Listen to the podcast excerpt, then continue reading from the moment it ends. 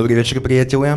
A ďakujem v prvom rade všetkým, ktorí ste tu dnes prišli do klubu pod lampou a som rád, že sa pomaly naše diskusie, koncerty a ďalšie akcie rozbiehajú už. Chvála Bohu, sme tu všetci bez rušok a užívame si, si toto obdobie. Niekedy pred mesiacom alebo mesiacom a pol mi vybehol na Facebooku taký post a videl som, že vychádza kniha rozhovorov s profesorom Šímom. Tak to ma v prvom rade potešilo, keďže profesora Šímu vnímam celý svoj dospelý život a bol to človek, ktorý ovplyvňoval aj, aj moje myslenie. On je, tu, on je tu vpredu a tak skromne sa usmieval. Je to naozaj tak, pán profesor. A napísal som do vydavateľstva Fish and Rabbits, že by mi poslal jeden recenzný výtlačok a ten prišiel veľmi, veľmi rýchlo. A táto kniha, ktorú dnes budeme spoločne krstiť a o ktorej sa budeme rozprávať, je kniha Rozmluv.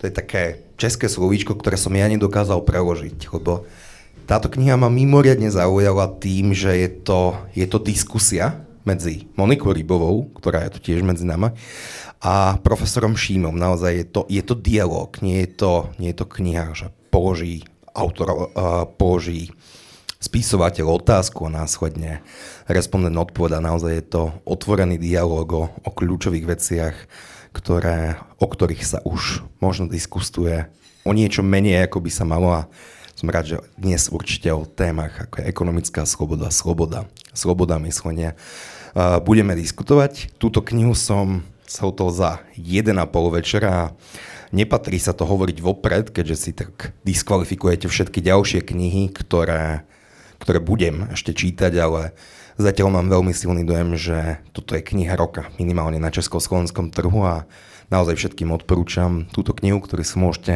na bare kúpiť. Kúpte si ju. A následne som zavolal pani Rybovej, že mám taký nápad, že chceli by sme spraviť krst tejto knihy práve na pôde týždenníka týždeňa tu u nás v klube pod lampou a pani Rybová reagovala pomerne nadšene, čo som ja s takou malou dušičkou jej volal, ale i hneď súhlasila. Doladili sme termíny a dnes tu môžeme byť všetci spolu, takže sa z toho ešte teším a teším sa na dnešnú diskusiu. A teraz na pódiu pozvem človeka, ktorý je podobného myslenia a to veľmi známy analytik, je to riaditeľ Inesu Richard Durana. Richard.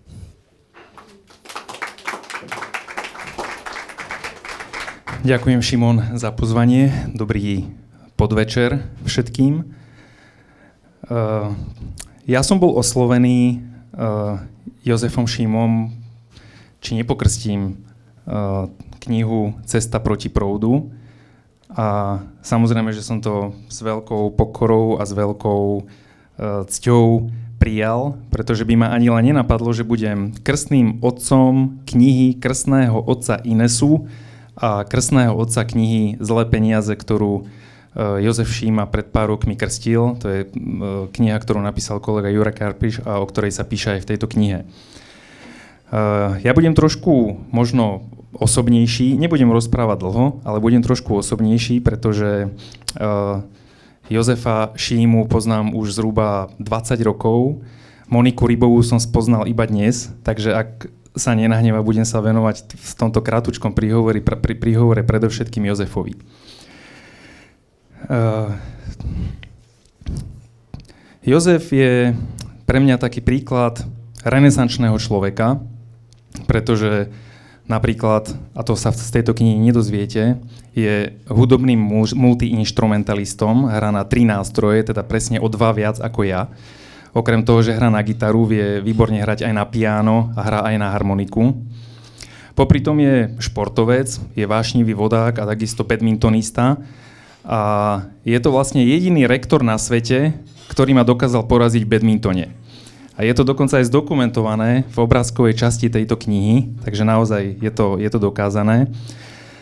No a teraz, teraz k tomu, že, že ako sme sa my s Jozefom vlastne stretli a prečo sa naše cesty spojili. E, bolo to zhruba na začiatku e, milénia, kedy sme ja, môj brat Radovan, ktorý sedí tu, a ešte tretí kolega Juraj, Juraj Karpiš začali e, vášnivejšie diskutovať o ideáloch slobodnej spoločnosti, o dielach autorov rakúskej ekonómie. Čítali sme vtedy knihy, ktoré prekladal Jozef Šíma v Liberálnom institúte. Čítali sme knihy, ktoré Jozef Šíma napísal. Vášnivo sme o tom celom diskutovali. Ja som dokonca odoberal časopis, ktorý vtedy Liberálny institút vydával. Ten časopis sa volal Terra Libera, teda niečo ako Slobodná zem, slobodný, slobodná krajina kde bol Jozef frekventovaným prispievateľom a dodnes mám odložený jeden výtlačok z decembra roku 2001, v ktorom napísal, a vlastne celé číslo bolo venované právam duševného vlastníctva. A to bolo niečo, čo ma, čo ma úplne rozhodilo, pretože ja som v tom čase pracoval na Slovenskej akadémii vied, vyvíjal som vakcíny a podával som si patenty a také tie veci a zrazu mi niekto dokázal veľmi krásne na relatívne malom priestore vysvetliť, prečo sú patenty a copyrighty hlúposť. Takže pre mňa to bolo niečo ako, ja na to používam také anglické slovíčko mindquake, po slovensky by sa to dalo povedať asi myslotrasenie. A to mi vlastne rozhodilo celý svet a ja som vlastne musel tú integritu mojej osobnosti zase znova poskladať. A udialo sa to na, uh, myslím, že sa to volalo Letní škola liberálnych studií, alebo tak nejako, ktorú organizoval Liberálny institút, kde som bol v roku 2003 snáď. Uh, môj brat a kolega Juraj uh, sa na tomto podujatí zúčastnili o dva roky skôr. No a ja keď som tam prišiel, tak stretol som tam celú tú gardu tých takých uh, pre mňa uh, intelektuálnych bardov. Oni neboli starí, samozrejme, boli len o pár rokov starší ako ja, ale boli uh, načítaní, akademicky podkutí, uh, mno, publikovali množstvo paperov, množstvo kníh. A ja keď som tam sedel a počúval som predovšetkým profesora Šímu, tak ma úplne fascinovalo, ako on dokáže do jednej alebo dvoch vied natlačiť esenciu myšlienky. A to je vlastne niečo, čo, čo na ňom obdivujem doteraz. A to je niečo, čo napriek tomu, že napríklad my v Ines už sme veľmi vypísaní, 17 rokov publikujeme články, publikujeme knihy, paper a podobne, ale tento dar, to je, to je niečo úplne výnimočné. Ja som tam, som si uvedomil, že ja som tam vlastne na tej, na tej uh, škole pred tými 20 rokmi zažíval niečo, čo, čo Gréci nazývajú extazis, to je vlastne také prekročenie normy. To znamená, že nemáte len taký nejaký dobrý, obyčajný pocit, ale že to je niečo, čo vás úplne odnesie niekam inám. A to, to, toto presne som ja tam zažíval a to vlastne zažívam uh, s, jo- s Jozefom Šimom dodnes, pretože uh, Jozef Šima je dodnes uh, frekventovaným lektorom napríklad na našom seminári uh, rakúskej ekonómie, kde práve rozpráva na, na témy, na ktorých rozprával pred tými 20 rokmi a ktoré mňa teda tak zásadným spôsobom ovplyvnili. Trúfam si povedať, že keby nebolo Jozefa Šímu, tak by nebol Ines, pretože to bol práve taký ten spúšťač toho, kedy sme začali uvažovať, že ako aj my môžeme prispieť uh, k naplňaniu tých ideálov slobodnej spoločnosti, ako aj my môžeme artikulovať uh, vzťahy slobodná výmena versus donútenie, trh versus centrálne plánovanie a podobne. A to je niečo, čo, čo Jozef Šíma fantasticky dokazuje. No, ja som si túto knižku tiež prečítal ešte dokonca rýchlejšie ako ty. Ja som mu musel prečítať za deň, lebo chcel celú. Som, celú. Chcel som, vedieť, chcel som vedieť, čo budem krstiť. No vidíte, že tu mám urobených množstvo poznámok. Uh, niektoré sú modré, niektoré sú červené. Tie modré to sú také tie meta, Eh, múdra, ktoré sú, ktoré sú skvelé v Jozefovom podaní, ale zároveň tu mám červené a tam ma úplne zarážalo, akým spôsobom on dokáže predpovedať dianie spoločnosti a to, čo sa u nás teraz deje na Slovensku, toto nájdete na mnohých miestach, krásne vysvetlené. Príčiny, dôvody a aj to, k čomu všetkému to môže viesť. Takže uh, ja vám všetkým pri čítaní tejto knihy prajem podobný zážitok, extázis, aký mám, mám ja, nielen pri Pepových e, prednáškach, ale aj pri čítaní tejto knihy. Je to naozaj skvelé čítanie. Monika mu výborne sekundovala. Je to naozaj krásne, e, krás, sú to naozaj krásne interdisciplinárne dišputy historičky s ekonómom. A, a ja som veľmi rád, že táto kniha vznikla, pretože Jozef Šíma je vlastne nositeľom myšlienok, ktoré predstavovali hlavný prúd v spoločenských a akademických debatách ešte zhruba pred 100 rokmi. A teraz sú rôznymi technokratmi, matematikmi a podobnými uh, ľuďmi vytlačané na okraj a oni tam nepatria. Že teraz už, teraz už sa vlastne neriešia v tých spoločenských a akademických diskusiách otázky, že, že prečo a či vôbec niečo regulovať. Teraz už sa v tých spoločenských debatách rieši ako a koľko sa to bude regulovať, či to bude 10, 12 alebo 18 a podobne.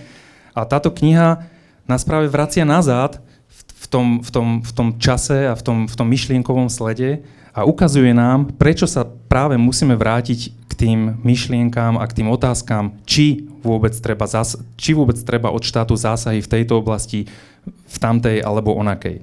Takže je to úžasné čítanie, som veľmi rád a som veľmi poctený. Ďakujem, že môžem byť krstným mocom tejto knihy a, a prajem, jej, prajem jej veľa čitateľov.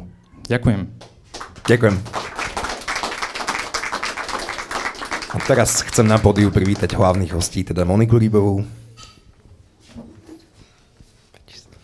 a pána profesora Šímu.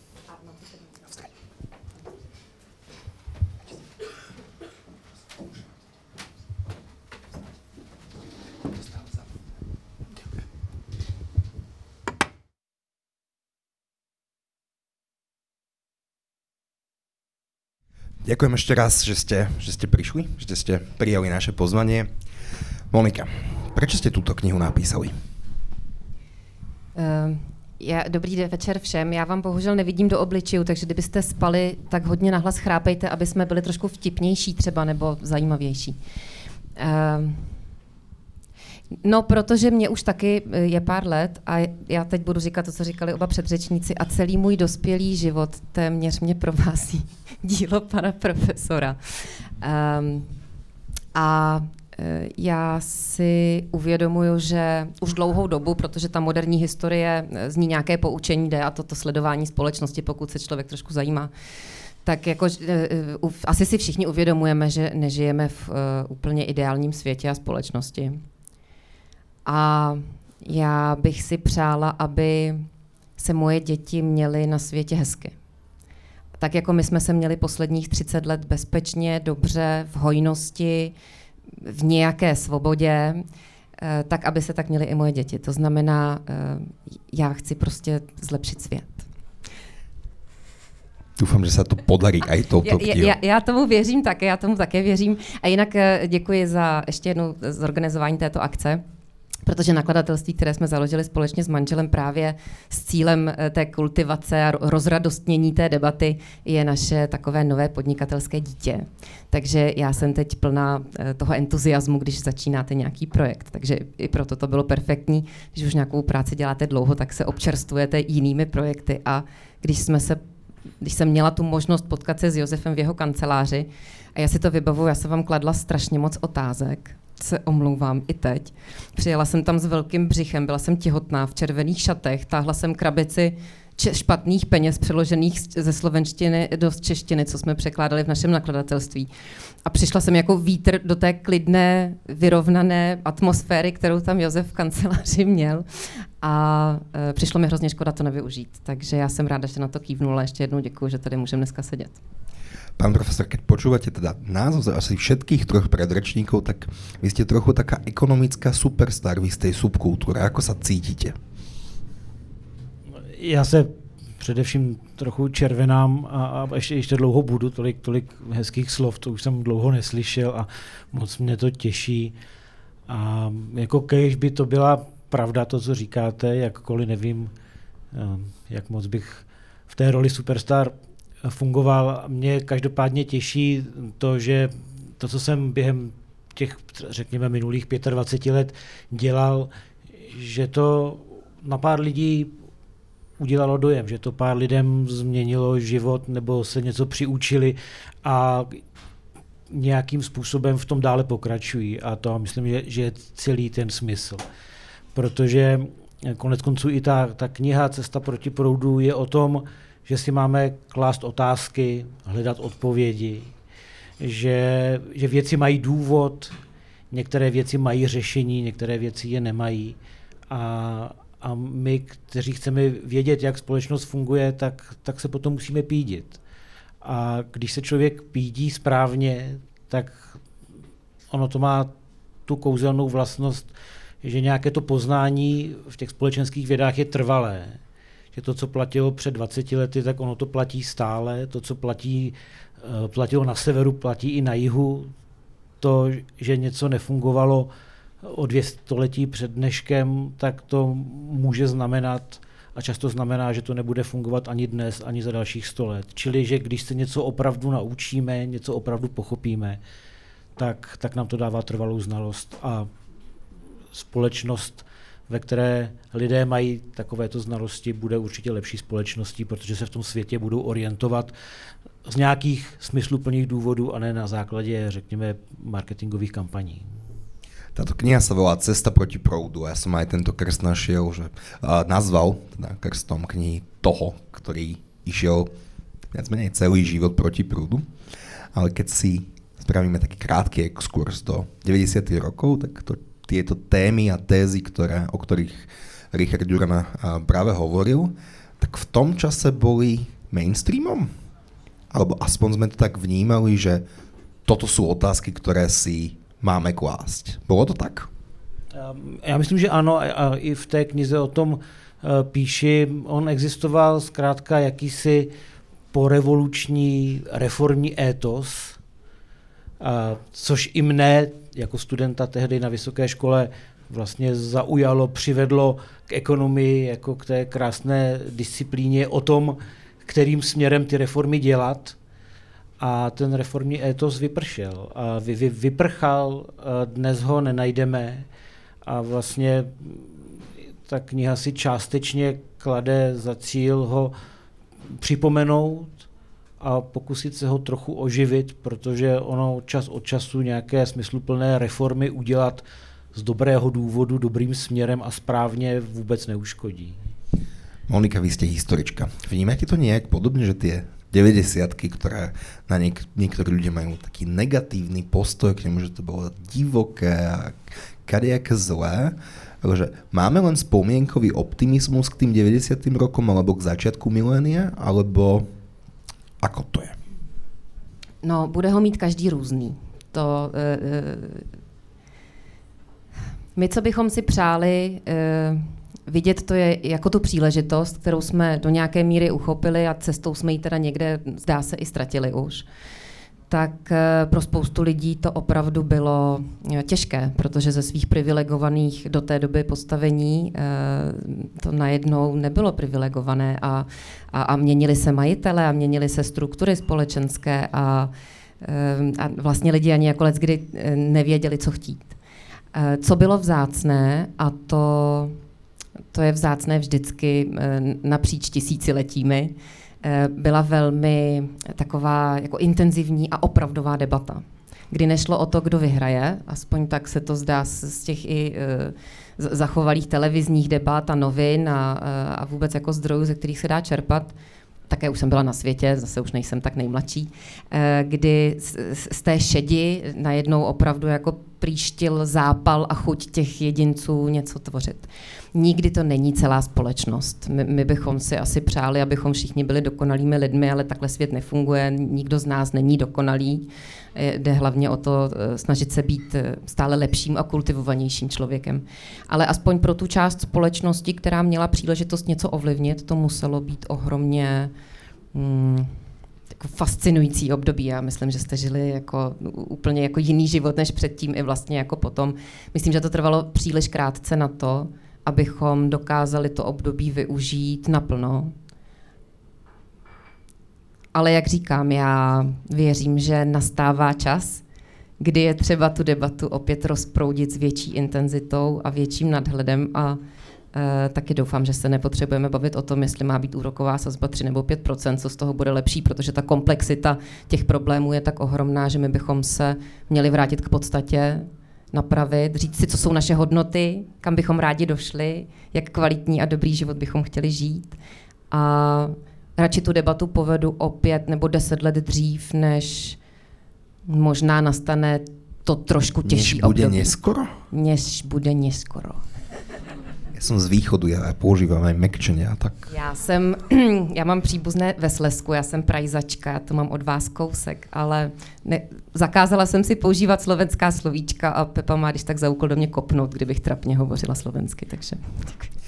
Čo sa stalo so spoločnosťou, že v 90. rokoch alebo začiatku milénia boli slova o slobode, slobodnom trhu, deregulácii, privatizácii a kade akých iných témach, ktoré aj Richard spomínal, že to bolo prirodzené sa baviť. Dnes sa bavíme o tom, že nie či regulovať, ale koľko regulovať, koľko zdaňovať, koľko slobody nechať eh, jednotlivcom, aby rozhodovali o svojom živote. Mne sa zdajú mimoriadne príťažlivé tézy. A dnes počúvame sledujeme aj českú, aj slovenskú politiku a českých aj slovenských akademikov, ako keby to bolo už, oni dokonca tvrdí, že to je prekonaný koncept, že nejak by sme sa mali vrátiť a, a, a epidémia etatizmu je, je šialená. Napríklad možno ste zachytili, my máme takého ministra financií, ktorý veľmi zaujímavý človek, odporúčam sledovať, ktorý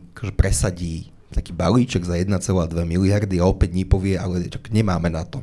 Tak to sa nám ako stihlo prihodiť? Víte, já myslím, že jedna z mála dobrých věcí na eh, komunismu a centrálním plánování bylo, že se sám svou nefunkčností znemožnil a na začátku 90. let si to spoustu lidí uvědomil. A v tom okamžiku, přestože je to nikdo neučil si takové otázky klást, tak lidé přirozeně věděli, že musí hledat alternativu. A že alternativa k tomu, že něco je státem vlastněno, je, že to bude vlastněno soukromně. Tím pádem všichni v různé, různým způsobem, ale obecně chápali, že základ té nové doby, té nové společnosti musí být soukromé vlastnictví. Jak, uh, přestože v té druhé úrovni bylo jasné, že centrální plánování nefunguje, takže všem bylo jasné, že ta alternativa je pravý opak, tedy dobrovolná směna interakce lidí na trhu. Zase lidé nevěděli přesně, kam až ta logika toho hledání alternativy může být dovedená, ale chápali, že nechtějí, aby ta společnost byla řízena ze zhora, ale že ta společnost má nějakou schopnost se sebe organizovat. No a, a přesně tohle jsou ty velké myšlenky. Soukromé vlastnictví, směna, dobrovolnost a proti tomu všechno to, co jsme tehdy tak trochu doufali, že, že lidé už jednou provždy prohlédli, že tím směrem ne. To znamená jako řídit ze zhora a jednému brát a druhému dávat a, a hrát ty nejrůznější politické hry. Tehdy ten étos porevoluční eh, byl, byl étosem svobody. No a to se prostě musí vracet. Já myslím, že každá generace si musí jako to znovu uvědomit, protože když si to neuvědomí, tak se všechny ty nešvary minulosti mohou možná trochu v jiné podobně, ale stejně vrátit. Takže eh, jako já jsem si zažil tu porevoluční dobu a jak si cítil ve vzduchu to, to hledání alternativy. No a dnes my vidíme uh, tu naší realitu, kdy po té nedůsledné transformaci jsme tak někde na půl cesty a najednou vidíme znovu, jak ty věci nefungují. A tady musí existovat ve veřejném prostoru, v knihách a v novinách uh, někdo, kdo bude říkat, klaďte si znovu ty zásadní otázky, proč to nefunguje, pojďme si připomenout ten starý deregulační, privatizační étos, ten étos svobody a znovu operujme s těmi pojmy, jako je soukromé vlastnictví, jako je, jako je dobrovolnost. A, a klidně to provažme i s obecnými jako lidskými hodnotami, protože já myslím, člověk nemusí být ekonom na to, aby seznal, že je něco dobrého, obecně dobrého na tom, když lidé vedle sebe žijí, spolupracují a jsou v nějaké dobrovolné, v dobrovolných vztazích, než když přijde někdo ze zhora s jakoukoliv už legitimizací toho a rozkazuje lidem, co mají dělat. Že prostě tohle eh, musíme chtít každý, ať jsme, ať jsme kdo, kdokoliv, protože ta, ta dobrovolnost, která je nutnou podmínkou existující svobody ve společnosti, eh, jako my to máme v sobě, my víme, minimálně mnozí víme, že tyhle věci je potřeba pěstovat a kultivovat a musíme se o ně starat, jinak nám zmizí. Kedy nastal, kedy nastal, počujeme sa, kedy nastal ten obrat? Čo sa stalo v tej spoločnosti, že zrazu sme si tieto otázky prestali klásť, prestali sme na ne klásť dôraz. Dokonca sa z toho stali až také vulgárne pojmy, že povedať, že niečo by mal riešiť trh, tak to je taká až momentálne hereza alebo niečo podobné. Kedy sa to stalo? Alebo čo, čo to spôsobilo? Myslím, že tam najdeme několik takových zlomových okamžiků. Jedním z nich bylo například to, že jako bylo politicky eh, velmi přitažlivé eh, jako prohlásit, že, ten, že ta transformace již je za námi, že už se vracíme zpět do té normální společnosti, že už jsme spíše na tom západě než na tom východě, aby to nevypadalo, že se transformace nezdařila a že půl století jsme tak někde na cestě. Takže bylo jako jistý politický přelom prohlášeno to, že jako revoluce skončila, transformace nějakým způsobem v těch základních parametrech proběhla a jsme v normální době a to už jak si implikuje to, že ty debaty už nejsou o těch principech, ale jsou přesně o tom, koho zvolit do bankovní rady a jak přesně nastavit Eh, daňový systém a, a spíše dotovat zemědělce anebo svobodné matky. A, a, a najednou, když se tohle začne dít, no tak vlastně není prostor na ty velké otázky.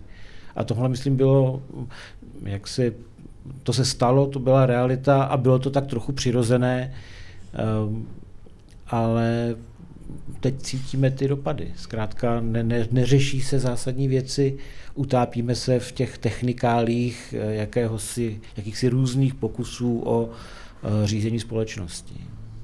Aké je poučenie pre historičku z týchto, z týchto 90. rokov, kedy sa zdalo, že toto bude nejaký, nejaký mainstream, že takto sa bude viesť verejná debata?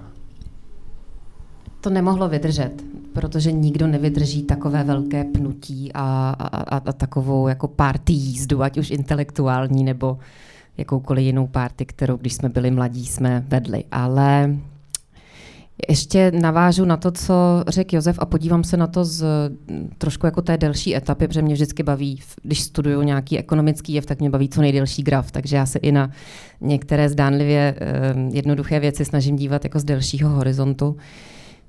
Um, já rozumím té potřebě člověka být si jistý, že zítra vstanu a svět bude vlastně stejný nebo lepší. Eh, když se podíváme na začátek eh, vzniku československého státu, nechci dělat historickou přednášku, jenom nepatrný exkurs musím, eh, musím nějak jakoby to propojit, tak kromě toho, že jsme se všichni ve škole učili, že to bylo skvělé, báječné a úžasné, tak si ale pojďme říct, že ten náš československý stát minimálně v těch prvních deseti letech vlastně prožíval jednu krizi za krizí. Ty lidé byli permanentně vystavěni nějaké nejistotě, nedostatku pracovních příležitostí, eh, slabý sociální systém, který tehdy samozřejmě neexistoval v té, v té podobě, která existovala potom. Pak je tam velmi krátké období, kdy se relativně velkému množství uh, občanů dařilo dobře, což, což je anomálie z pohledu historie. Pak uh, přišla ta první totalita, která sebou ale přinesla zase jevy, který jsme do té doby neznali. To znamená, ano, bylo tam nějaké ohrožení života, eh, ale ten totalitní systém přišel s tou jistotou toho, toho, to, jo, té, té, té kontroly toho, že vím, že ty chceš tu jistotu, já ti ji nabídnu a výměnou za to chci tu loajalitu. Pak jsme měli velmi krátké období a už to ani nebylo demokratické, to poválečné období, to je taková částečná demokracie nebo řízená nesvoboda, poloviční svoboda. A pak máme to dlouhé období těch jásajících praporků, ale plných jistot. Jistot, že bude zaměstnání, jistot, že bude jeden druh chleba, když přijdeš včas do krámu, ale byla to jistota.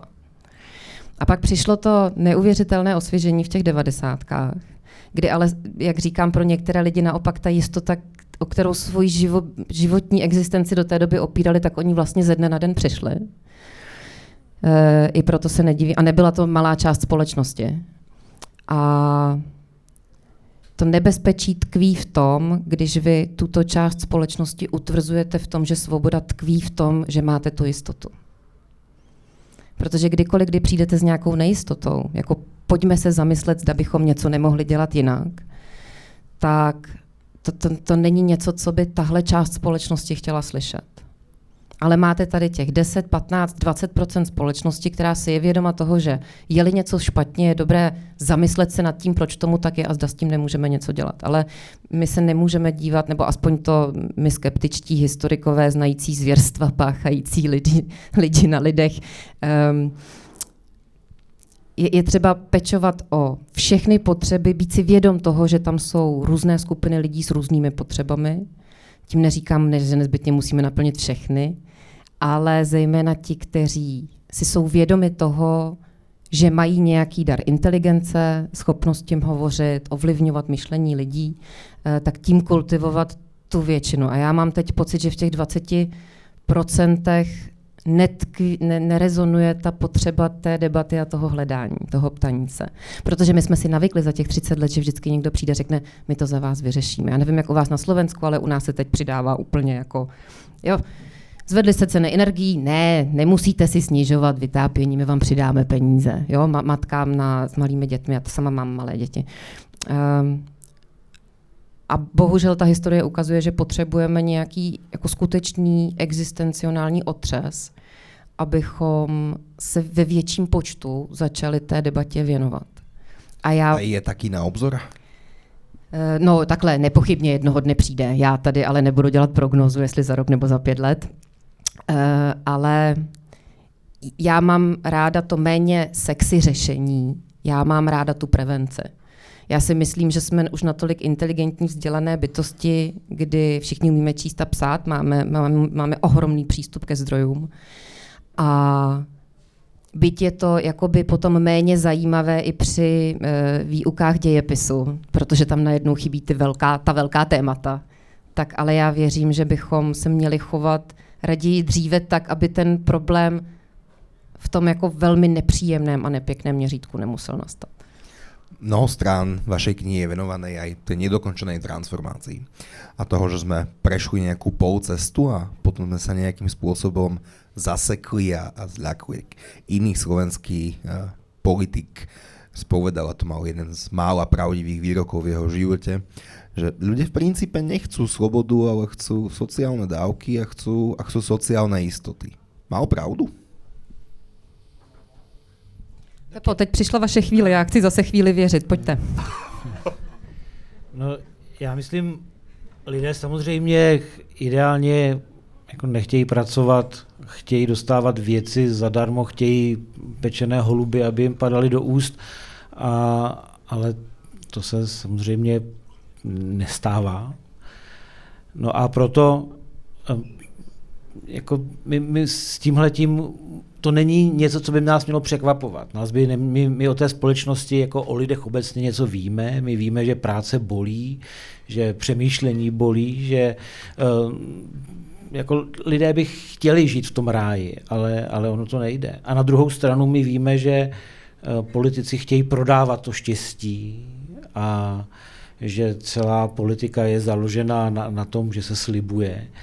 A, a není úplně její definiční vlastností to, že, že se šíří pravda a dovysvětlují se věci dokonce. To, jako to všechno víme.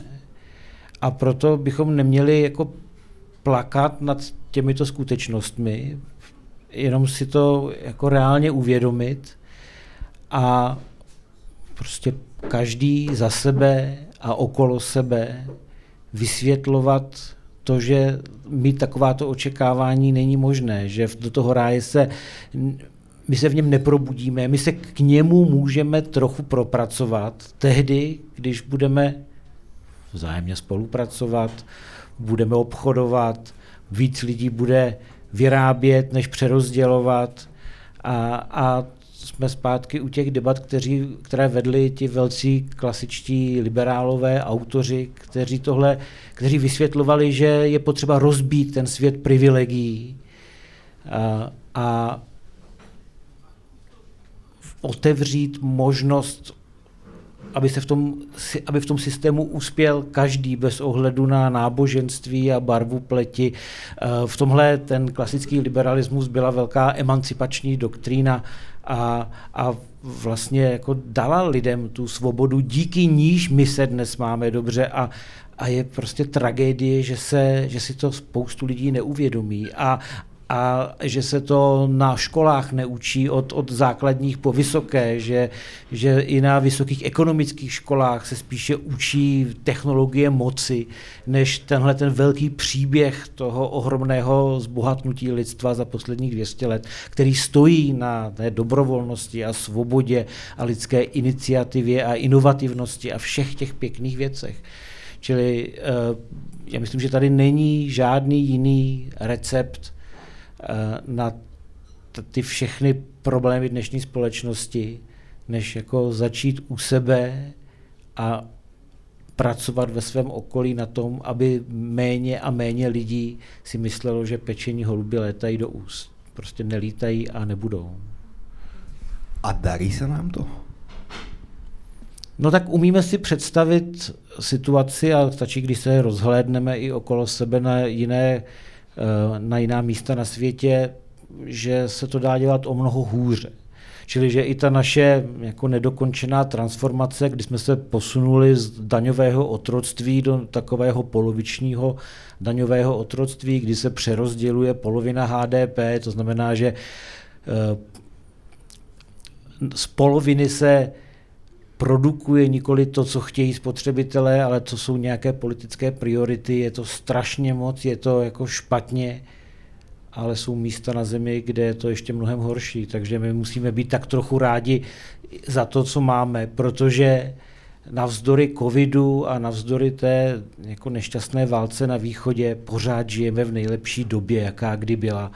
Ehm, a to si musíme uvědomit. A to není optimismus za každou cenu, ale je to jenom uznání toho, a o tom vlastně psal velký rakouský ekonom Josef Schumpeter, že eh, jako i ta chřadnoucí eh, tržní ekonomika, která je schopna vlastně eh, pro část lidí vytvořit takové prostředí, kde oni vlastně jsou otrženi od těch trhů a vůbec nevědí, že to bohatství je potřeba vytvářet. Že i když pro ten kapitalismus, pro to tržní hospodářství pracuje velká, jenom menší a zmenšující se část lidí, tak i tak poměrně v pohodě uživí nejenom sebe, ale i ten zbytek, kteří často tráví č- jako velkou část své pracovní doby uh, diskusemi o tom, že hledají vady toho kapitalismu, díky němuž oni mohou tyto spekulace o tom, jak by svět mohl vypadat, jinak vést. Čili je to jako pořád relativně dobré, ale my to můžeme, když budeme aktivní, postrčit eh, tím správným směrem.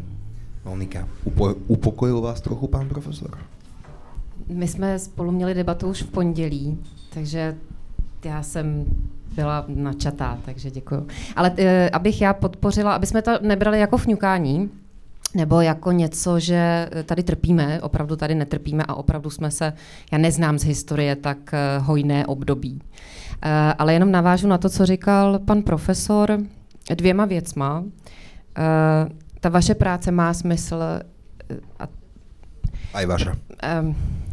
No já dokončím myšlenku. Protože i ve světě eh, eh, regulací eh, nesmyslných daní, nesmyslných pravidel se dá podnikat podle přístupu rakouské školy. Vy jenom se prostě rozhodnete neparticipovat na tom systému. Že si prostě vyberete podnikání, které vás bude bavit nejlépe, nějaké jako téma. Ne, ne, nepodnikejte jenom protože chcete vydělat peníze, to je strašně jako málo.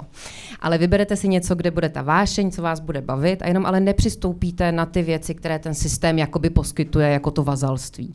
Jako jsou dotace, jako jsou jiné, jiné formy podpor, dá se podnikat, eh, pokud jste se rozhodli pracovat, že to bude bolet, že dva roky pracujete nebo tři, pět na nějakém projektu, ze kterého ale si nevyndáváte žádné zisky, ale živíte ten projekt sám, uh, jenom hold jako nejezdíte čtyřikrát za rok na dovolenou první čtyři roky, kdy podnikáte, myslím tím opravdu a chcete, aby to byl úspěch, prostě nemáte dovolenou, nejsou víkendy a ani vás to netrápí, pokud vás to těší a baví. Takže a, a, a lze to, a my jsme toho s Pavlem důkazem, že to opravdu lze. A, a jsou to všechny ty projekty, které děláme, takže i, i to nakladatelství vlastně teď jako to dítě se živí samo e, ze, ze své činnosti. Za to vděčíme taky Josefovi, protože my jsme oba s Pavlem jeho žáky, aniž on by to teda věděl. Teda, tak už to ví, ale nevěděl to, když my jsme ho studovali. A pak jsem chtěla říct ještě jednu věc a mě to téma vypadlo. O čem potom ještě pan profesor mluvil? Konkrétně, alebo že všetky body vás? Ne, ne, ne, ta poslední myšlenka, vzpomenete si, já jsem ji bohužel vypustila.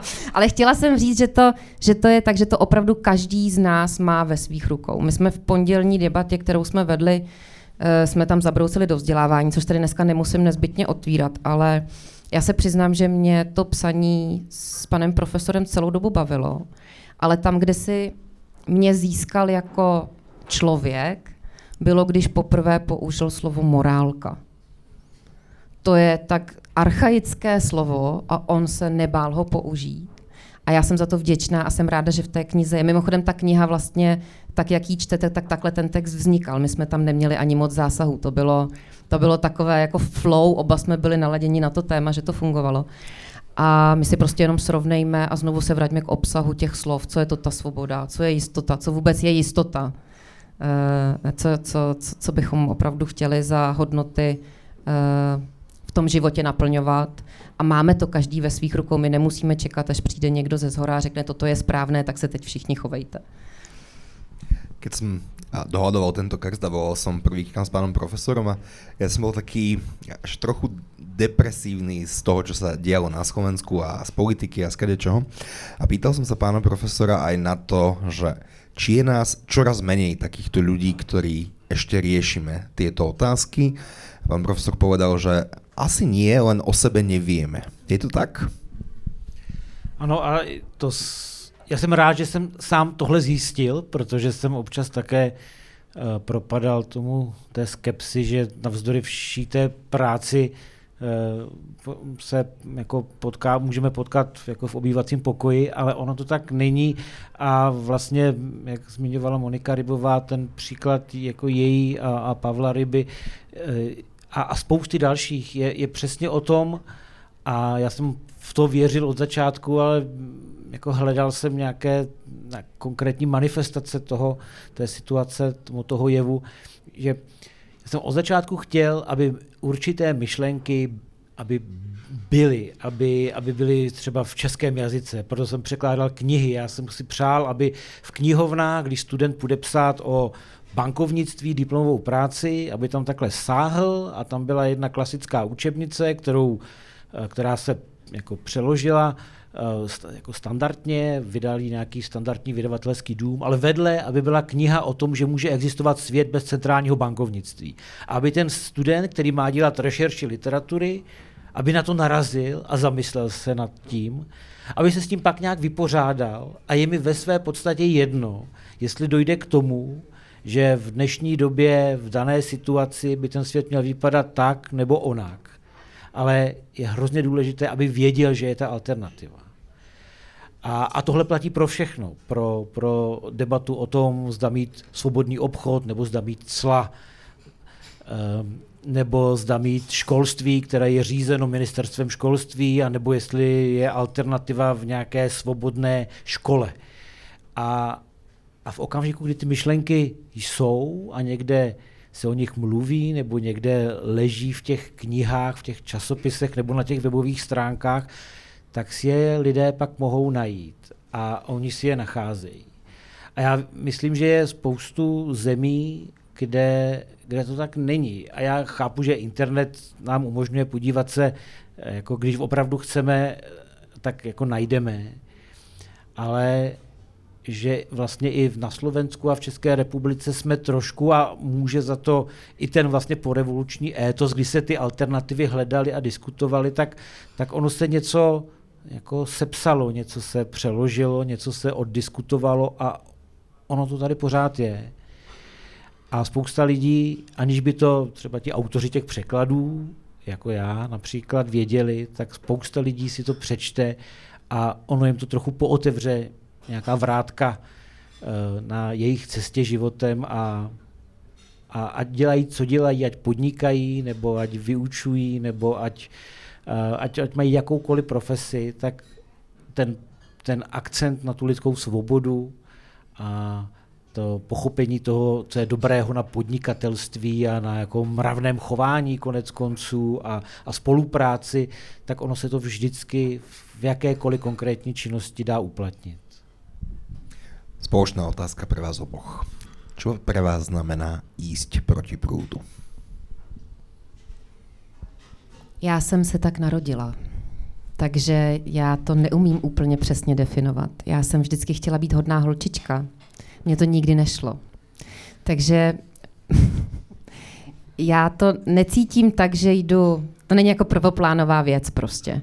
Já jenom neumím snést, když někdo něco říká a něco jinak dělá. Takže pro mě to není... Nevíte zníst nějaké pokrytectvo? Uh, to by tady byla spousta našich spoluobčanů, ale toho, co jste řekl, to slovo, a to nechci teď říkat znova. ale... Pardon. Vždy, keď ho nebudete chcít povedať, nějak mi naznačně ho Já za na vás mrknu. Um, no, takže uh, je, je, já, já neumím žít v rozporu. Ne, neumím mít hodnotový systém a nechovat se podle něj. Ne, nemůžu Eh, říkat, eh, že dotace do zemědělství jsou špatné a sama mít eh, zemědělské družstvo a dotace pobírat na XY činností, které mám. Takže pro mě to není jako prvoplánová věc, já prostě to neumím dělat jinak. Pro vás, pan profesor?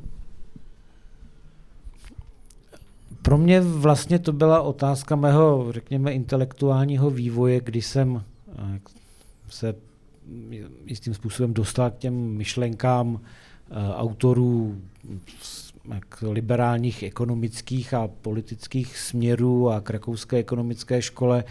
A uh, ty věci jsem studoval a postupně jsem zjišťoval, jak málo lidí buď o nich ví, nebo s nimi souhlasí, ale spíš, že, že zkrátka existuje nějaký mainstream a pak existují e, jiné názory, které Eh, mohou být velmi přitažlivé, ale zkrátka staví vás trošku jako mimo ty většiny.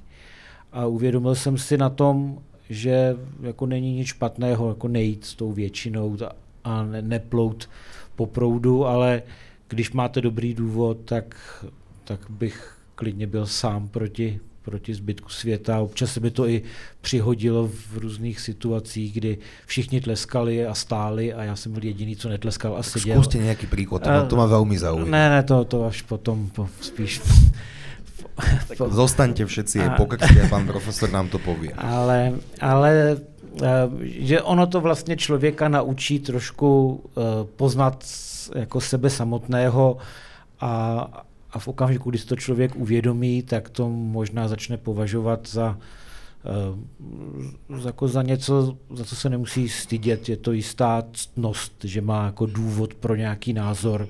A to, kolik je takových okolo vás, jako je úplně irrelevantní. Takže uh, to je vlastně i důvod, proč se to pak dostalo do titulku nebo do, do názvu té knihy. A, nebo varianta bude jako pohled ekonomické školy v tom rakouském pojetí versus mainstream, to je další věc, nebo je to debata o morálce a řekněme většinové demokracii, zase aby si člověk jako srovnal priority a, a uvědomil si, že zkrátka nejde o to, co říká DAF, ale že je tam něco zatím jiného, hlubšího. Tak proto. Jednou z tém, ktorú, keď sme opäť sa rozprávali o tom, že o čom sa dnes budeme rozprávať, bola aj istá nároková spoločnosť, že dnes počúvame vo verejnom diskurze, ale ako ste vypovedali, že stúpajú ceny energií, tak mám nárok na to, aby mi to niekto, niekto doplatil, lebo mám nárok na dotáciu na auto, nárok na zateplenie domu, nárok, tých nárokov, ja vám dám, že každý mesiac vznikne nejaký nový. Je to tak? Um, samozřejmě a odtud jako diskuse o negativních právech, to znamená o tom mít právo na to nebýt napaden nebo okrást. A to je vlastně to jádro toho klasicko-liberálního přístupu a oproti tomu ta moderní doba s, tím, s těmi dlouhými seznamy pozitivních práv, ale v okamžiku, kdy si uvědomíme, že právě nežijeme v ráji a tím pádem to slovo právo tam v tom světě vzácnosti vlastně ani jako ne, nepatří, protože nemá vůbec žádný význam. My vlastně teď budeme vydávat, respektive Fish and Rabbit bude vydávat knihu od uh, velmi zajímavé americké ekonomky Deidre, Deidre McCloskyové a ona má takový, takový hezký bonmot, ona říká, když hovoří o těch takzvaných pozitivních právech, tedy co, co co všechno mi má kdo dát, protože údajně na to mám právo, tak ona říká, pozitivní práva v tom normálním světě jinými slovy peníze, které si vyděláte. To znamená, že ten příběh je takový, že jak společnost bohatne tím, že se právě vyvaruje těch nejrůznějších centrálních plánování a regulací, tak bohatnou všichni a v důsledku toho si mohou dopřát spoustu pěkných věcí. Je to odměna za tu prosperitu, za ten, za ten společně vybudovaný lepší svět. Eh, a, a to je to, že můžeme děti posílat do školy a že můžeme jezdit na dovolenou a že se můžeme věnovat uh, svým koníčkům a kultuře a, a bydlet důstojně a mít zdravé potraviny a čistou vodu a všechno tohle. To, to jsou věci, které potřebujeme, ale ne, není to právo. Je to něco, co si musíme zařídit. Dominika? Ta kniha, o které teď pan profesor mluvil, eh, půjde teď sazečce, takže už, už je vlastně ve finále. A ona je zajímavá mimo jiné tím, já jsem teď měnila název, takže radši nebudu říkat nahlas, jak se to jmenuje. Já si tam totiž jsem to zapomněla. Zkuste potichý. Takhle, asi to bude mýtus státu podnikatele a možná jsem tam ještě prohodila nějaké, ale nevím. A já jsem taká to a pak to zapomenu. Vždycky rozdám úkoly a pak už to nekontroluju. A, ale proč to říkám, ta kniha je vzácná v tom, že e, jako velmi racionálně a s nadhledem vyvrací ty nesmysly toho socialisticko-levicového mám právo na všechno, protože prostě jsme všichni stejní. Já jsem tak šťastná, že nejsme všichni stejní. To by bylo hrozné, kdyby tady seděli samé Moniky. To bych asi utekla někam úplně jako pryč. To by jsem se zbláznila. Takže já jsem ráda, že jsme tady opravdu každý jiný a měli bychom si to, měli bychom si to hlídat.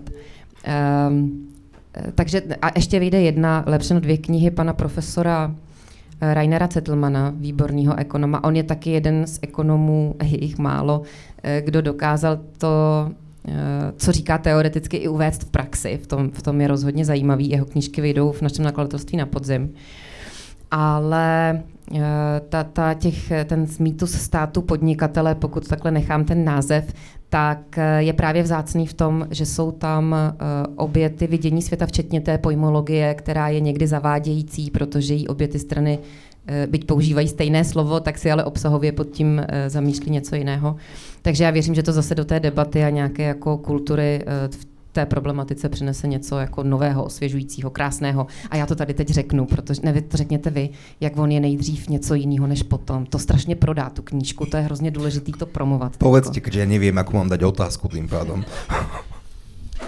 Eh, já jsem zmiňoval, eh, nebo já jsem učinil referenci na Deidru McCloskyovou a její úžasné knihy a ona sepsala vlastně takovou trilogii knih o tom, jak vznikl náš moderní svět a, a jak to není jenom o nějaké akumulaci kapitálu, ale je to o tom, jak se lidé k sobě chovají, a o té morálce a o té, o té jako uznání toho, že ten druhý je také člověk. Takže to je jako jeden její velký přínos, ale pak je tam taková poznámka pod čarou, že je to ekonomka, která vlastně velkou kariéru udělala jako muž. Uh, Donald McCloskey a a o, té, té, o tom svém přechodu z uh, muže na ženu také sepsala knihu, která se jmenuje Crossing, jestli se nepletu. Zatím ji nemáme česky, ale je to, je to zajímavý příběh, uh, který ukazuje, že člověk může, a to je mimochodem také její, uh, její příklad, přejít od z toho jaksi raného marxismu, nebo marxismu, kterému uvěřila, který podporovala jako mladá studentka k tomu, že se v pozdějších letech uh, už té své intelektuální vyspělosti uh, jak si přiřadila sama uh, k těm velkým autorům rakouské školy, jako byl Hayek nebo Mises. Čili těch přechodů může být spoustu, ne všechny nutně musí být intelektuální. Ano, lze to říct tak, že když byla mladý nezralý chlapec, věřila marxismu a jako zralá žena přišla na to, jak to má být. No. To, čo mi bylo trochu ľúto, keď som túto knihu čítal, je, že byla krátka. Proč? To jsem vám chtěla říct, já jsem nepochopila tu soutěž, kdo jí jako přečet rychleji. Ta kniha Lebo se nás nemá číst na, tak se nemá číst na čas ta kniha, ale máte přesně jí mít opoznámkovanou, obrázky, tuštičky, barevné, jo, a vracet se k ní.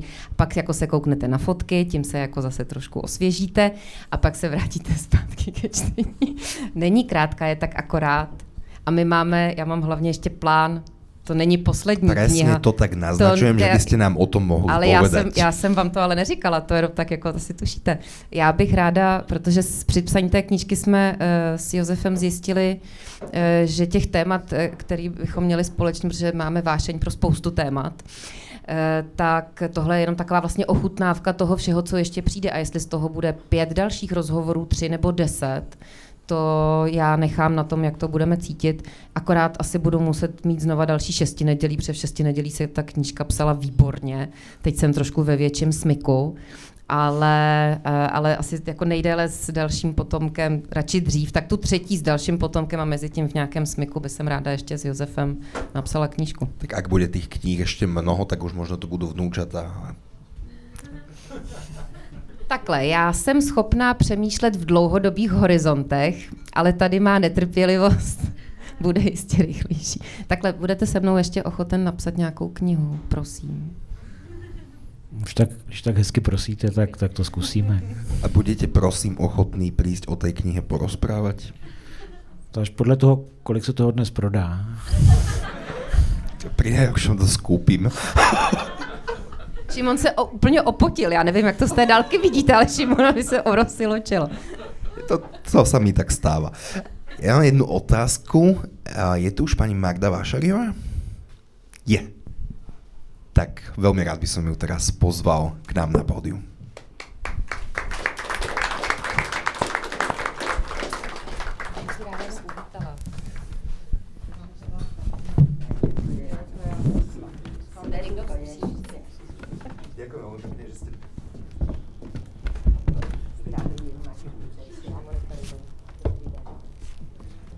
Tento na nefunguje, tak já mám.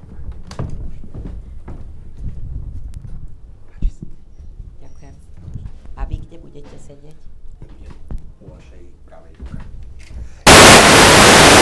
Už funguje. Nie, ja by som len vás chcel poprosiť o pár slov.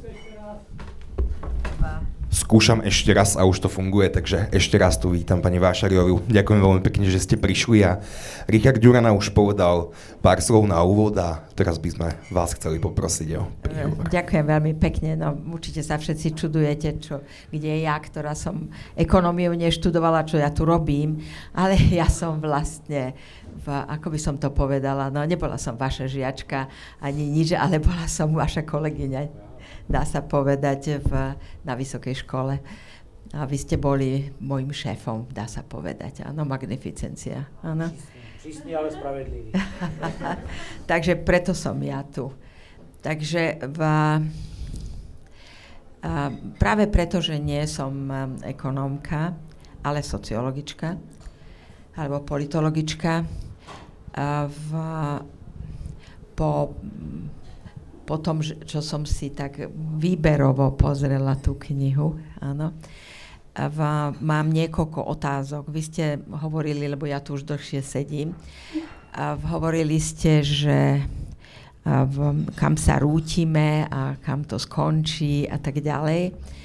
A nedá sa povedať, že ja by som bola nejaká takáto, akože cítim, že všetci sa niekam rútime, ale v každom prípade sledujem dnešnú situáciu. Tá kniha je písaná pod dojmom pandémie hej, a zatvorenia, ale situácia sa zmenila.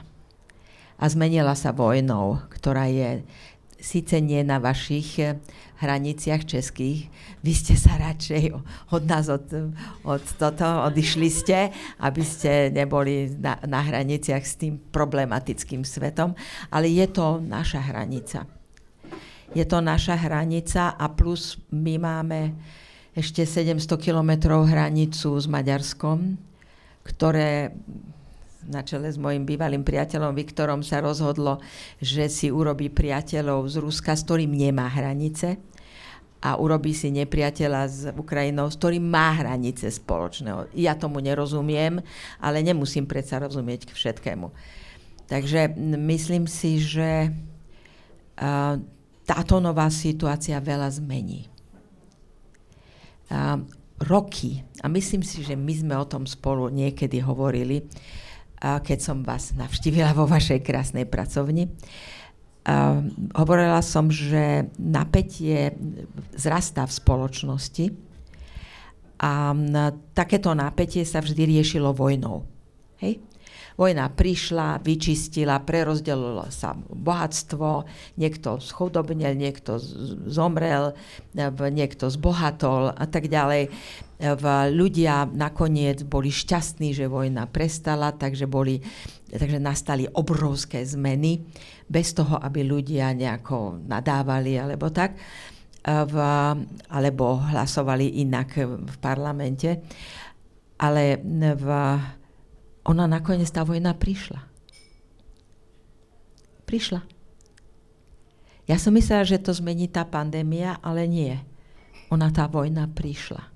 Samozrejme je u nás kolaterálna, tak ako sa predpokladalo, že my teda vzhľadom na dážnik na to už nebudeme mať vlastne na našich územiach tú vojnu, ale budeme e, vlastne ju vlastne e, protifinancovať, alebo vlastne, ako to vy hovoríte, ekonómovia, to ja neviem. Ale skrátka, e, táto situácia je teraz nová a mne sa zdá, že bude dôležité kam tuto napríklad Slovensko posunie nová generácia? Ja v, však prednášam mladým ľuďom, či už v Čechách, alebo tu na Slovensku teraz. A mám taký pocit, že oni to už predsa len inak vnímajú. Bo, na, nakoniec takou, lebo ja nerada teoretizujem, ale príklad uvediem pred pár rokmi, keď som robila v Pistoriho paláci veľkú výstavu mladých ľudí, no, ako, ktorí chceli byť fotografmi, tak bolo to neuveriteľné. Boli to obrovské fotografie a ľudia, títo mladí ľudia fotografovali sami seba. To znamená, ja stojím tu a ja som... T- také selfiečka si robili, ale velikánske.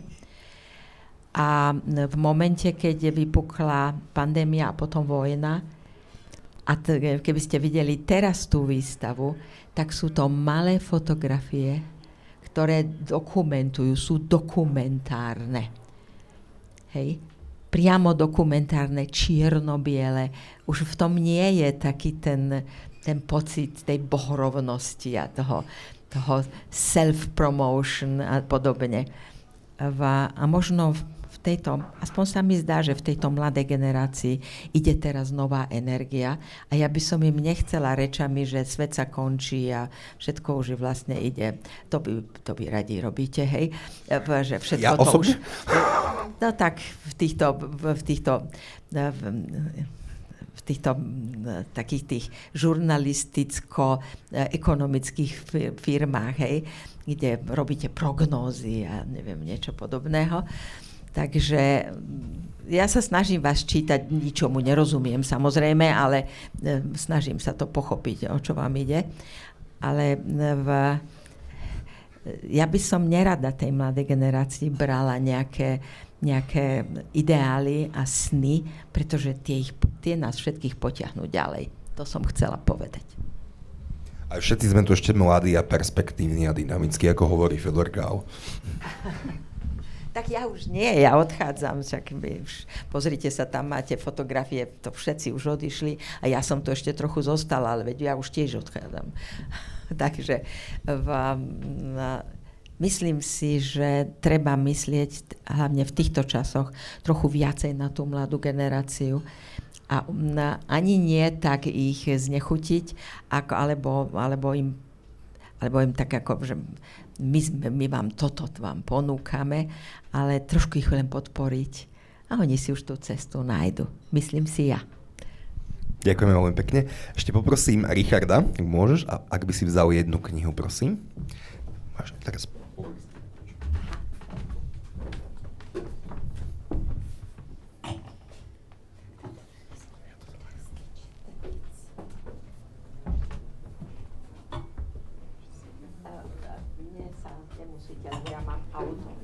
A to je len symbolicky. Třeba nalít vodu. Tak tady máte jednu s vodou, když Dobre, byste chtěla. A kdyby ne, tak to prostě tak. Lebo ja by som bola zajtra v, v novom čase a to je náš bulvárny čas, bulvárne noviny, takže... V tom případě musíte být knihu v ruce. Jo, přesně, ano, ano, dobrou reklamu. Radšej knihu.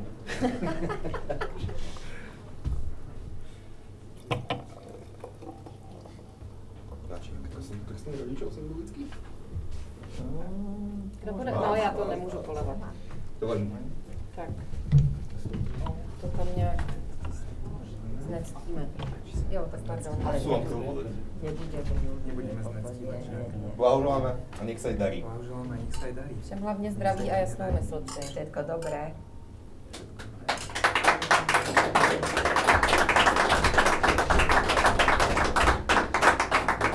Děkujeme, že jste